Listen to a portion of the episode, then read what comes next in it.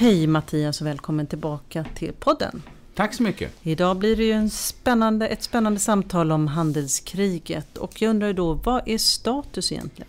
Status är nog att det går lite sämre än vad de, op, de lite mer optimistiska bedömarna hade hoppats på eller räknat med. Det går sämre för att jag tror att om vi, ja, den optimistiska tolkningen var att vi var nära någon slags avslut i, i förhandlingarna mellan Kina och USA. Och vi var, idén var här att i slutet på maj eller juni så skulle man... Man hade till och med börjat diskutera liksom formerna för un, underskrifterna av avtalet. Så i ljuset av det så har det plötsligt utvecklingen eh, gått iväg åt ett annat håll och eh, det går sämre. Så där eh, tror jag att de flesta har insett att det är ett större eh, skillnader fortfarande mellan USA och Kina än vad man trodde. USA och Kina har missbedömt varandra i den där förhandlingen och liksom räknat lite fel på vad den andra sidan, hur den skulle reagera. Eh, och nu håller man faktiskt på att gräva ner sig i, i två eh, skyttegravar eh, här. Och eh, med massa ganska aggressiva och olyckliga formuleringar. Nu börjar man snacka om mm, mm, eh, kamp mellan civilisationer och raser och massa eh, nästan ganska obehagliga undertoner i det. För att man pratar ju om att det här är större än bara handelskriget ja. och att det är en geopolitisk ja. konflikt. Kan du berätta lite mer om det? Ja, men så är det säkert.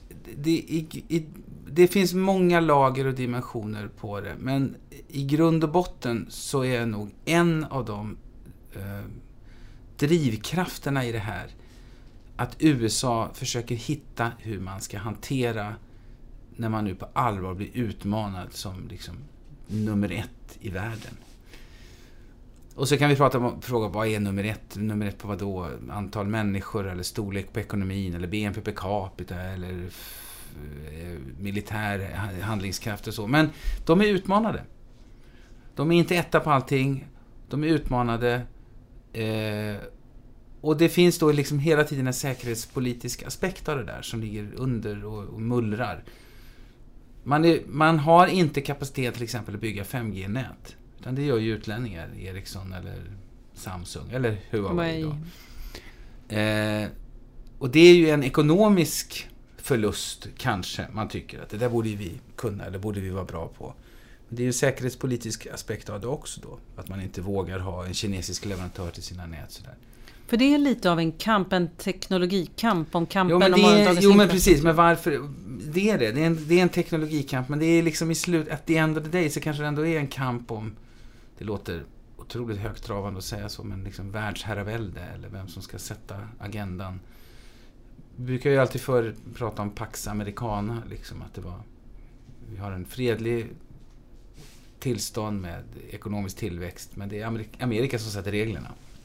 På gott och ont. Och nu utmanas ju den världsordningen lite grann då utav att det kanske i vissa regioner kan se ut som det är Kina som sätter reglerna, eller sätter spelreglerna. Så det, men det är en aspekt utav Jag tänkte bara komma tillbaka till den första frågan. För sen är det också så att eh, eh, när det gäller handelspolitiska agendan så finns det, ju, det finns ju flera saker som är igång. Så det här är förhandlingarna mellan Kina och USA. Men sen finns det ju också då, som ni kanske, som vi har pratat om, ett reviderat NAFTA. Det ska ratificeras i kongressen. och det är det många i USA som öppet nu faktiskt ifrågasätter om, de, om, om det där verkligen kommer att bli av. För man ska komma ihåg en sak, att det politiskt i USA är enormt mycket antikinesiska stämningar nu. Och, och jag var där förra veckan och många tycker liksom att det, det har inte så stor betydelse om det är Trump som är president. Demokraterna är lika anti-kinesiska. Behöver man liksom en gemensam fiende eller vad är det det handlar om? Ehm, det handlar om massor med olika saker. För det första är det så att frihandel har traditionellt sett inte varit någon stor, jätteviktig fråga i USA. Det är en stor ekonomi med ganska liten exponering mot utrikeshandel, så de flesta struntar i det. De flesta bolag är inte speciellt liksom sårbara för det. Och den starka frihandelsströmningen, den har ju varit i Republikanerna. Demokraterna är också ganska protektionistiska. Men, och du undrar varför är det så? Ja, dels tror jag att det är lite grann populism och politiska poäng. Det ser enkelt ut att man vill skydda den amerikanska arbetaren och massa sådana där konstiga resonemang. Men sen återigen då, tillbaks till den där frågan. Det handlar nog också om hur USA, USAs plats i världen eh, och hur USA ska hantera en utmaning att vara den som liksom sätter reglerna. Ja.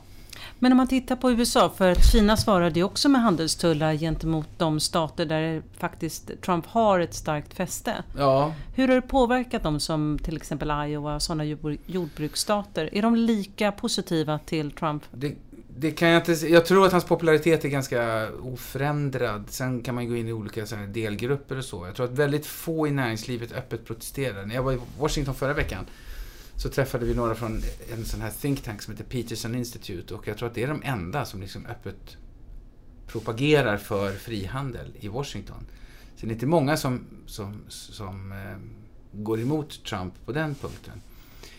Eh, det mullrar säkert lite grann här och var, men jag tror att det mullrar mindre än vad vi tror. Vi vill gärna tro att Trump, eller att, vi vill gärna tro att amerikaner är som oss.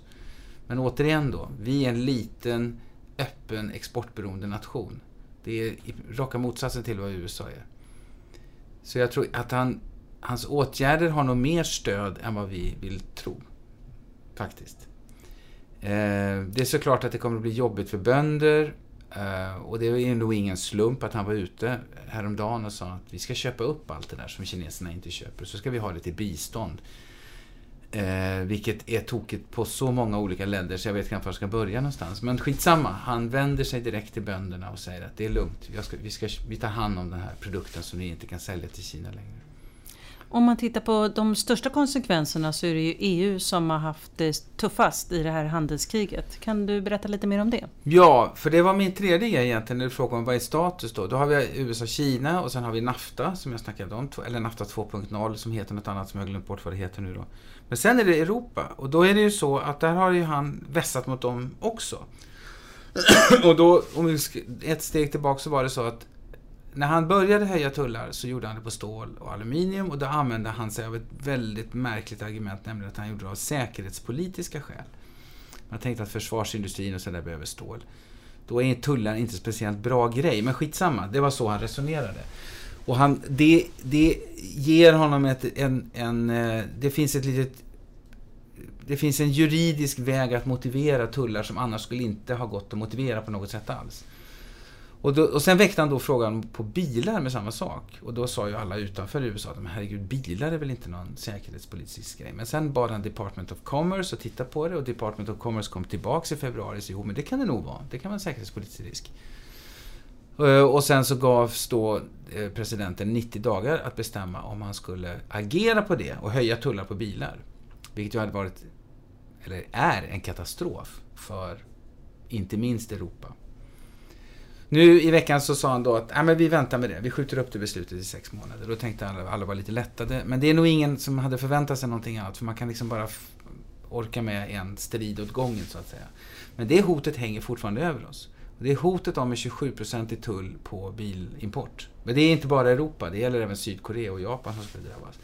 Men Europa är enormt sårbart för det eftersom vi vet framförallt i Tyskland och, och, så hur viktig bilindustrin är. Och bilindustrin är redan nu jättesvag. Bilkonjunkturen är supersvag. Och det är, alla famlar med att försöka förstå vad det är. Det är lite konjunktur, det är lite handelspolitik men det är också någon slags struktur. Folk vet inte vad de ska köpa för bilar. Varför går försäljningen ner i Kina? Varför går den ner i Indien? Alla brottas, ja, och sen vet du med avgascertifiering och allt mellan himmel och jord. Och det har också visat sig, så här långt, om vi säger att handelskriget på allvar började någon gång där i december eller under fjärde kvartalet med de riktigt aggressiva tullhöjningarna. Vilken region är det som har tagit mest stryk? Det är Europa. Europa är det svagaste konjunkturläget. Och det förklarar också varför USA fortsätter med de här grejerna och sådär. Och vi tittar på det och tänker liksom, herregud, hur tänker den här? Men USA är den region som har drabbats minst och som troligen kommer att fortsätta drabbas minst. Den som drabbas mest är Europa. Och hur ser det ut för Sveriges räkning? För det är ju många intresserade av. Ja, nej men vi är ju en del av Europa. Men, men vi har klarat oss ändå faktiskt, får man säga, förvånansvärt bra. Eh, överraskande bra och på vissa sätt nästan obegripligt bra.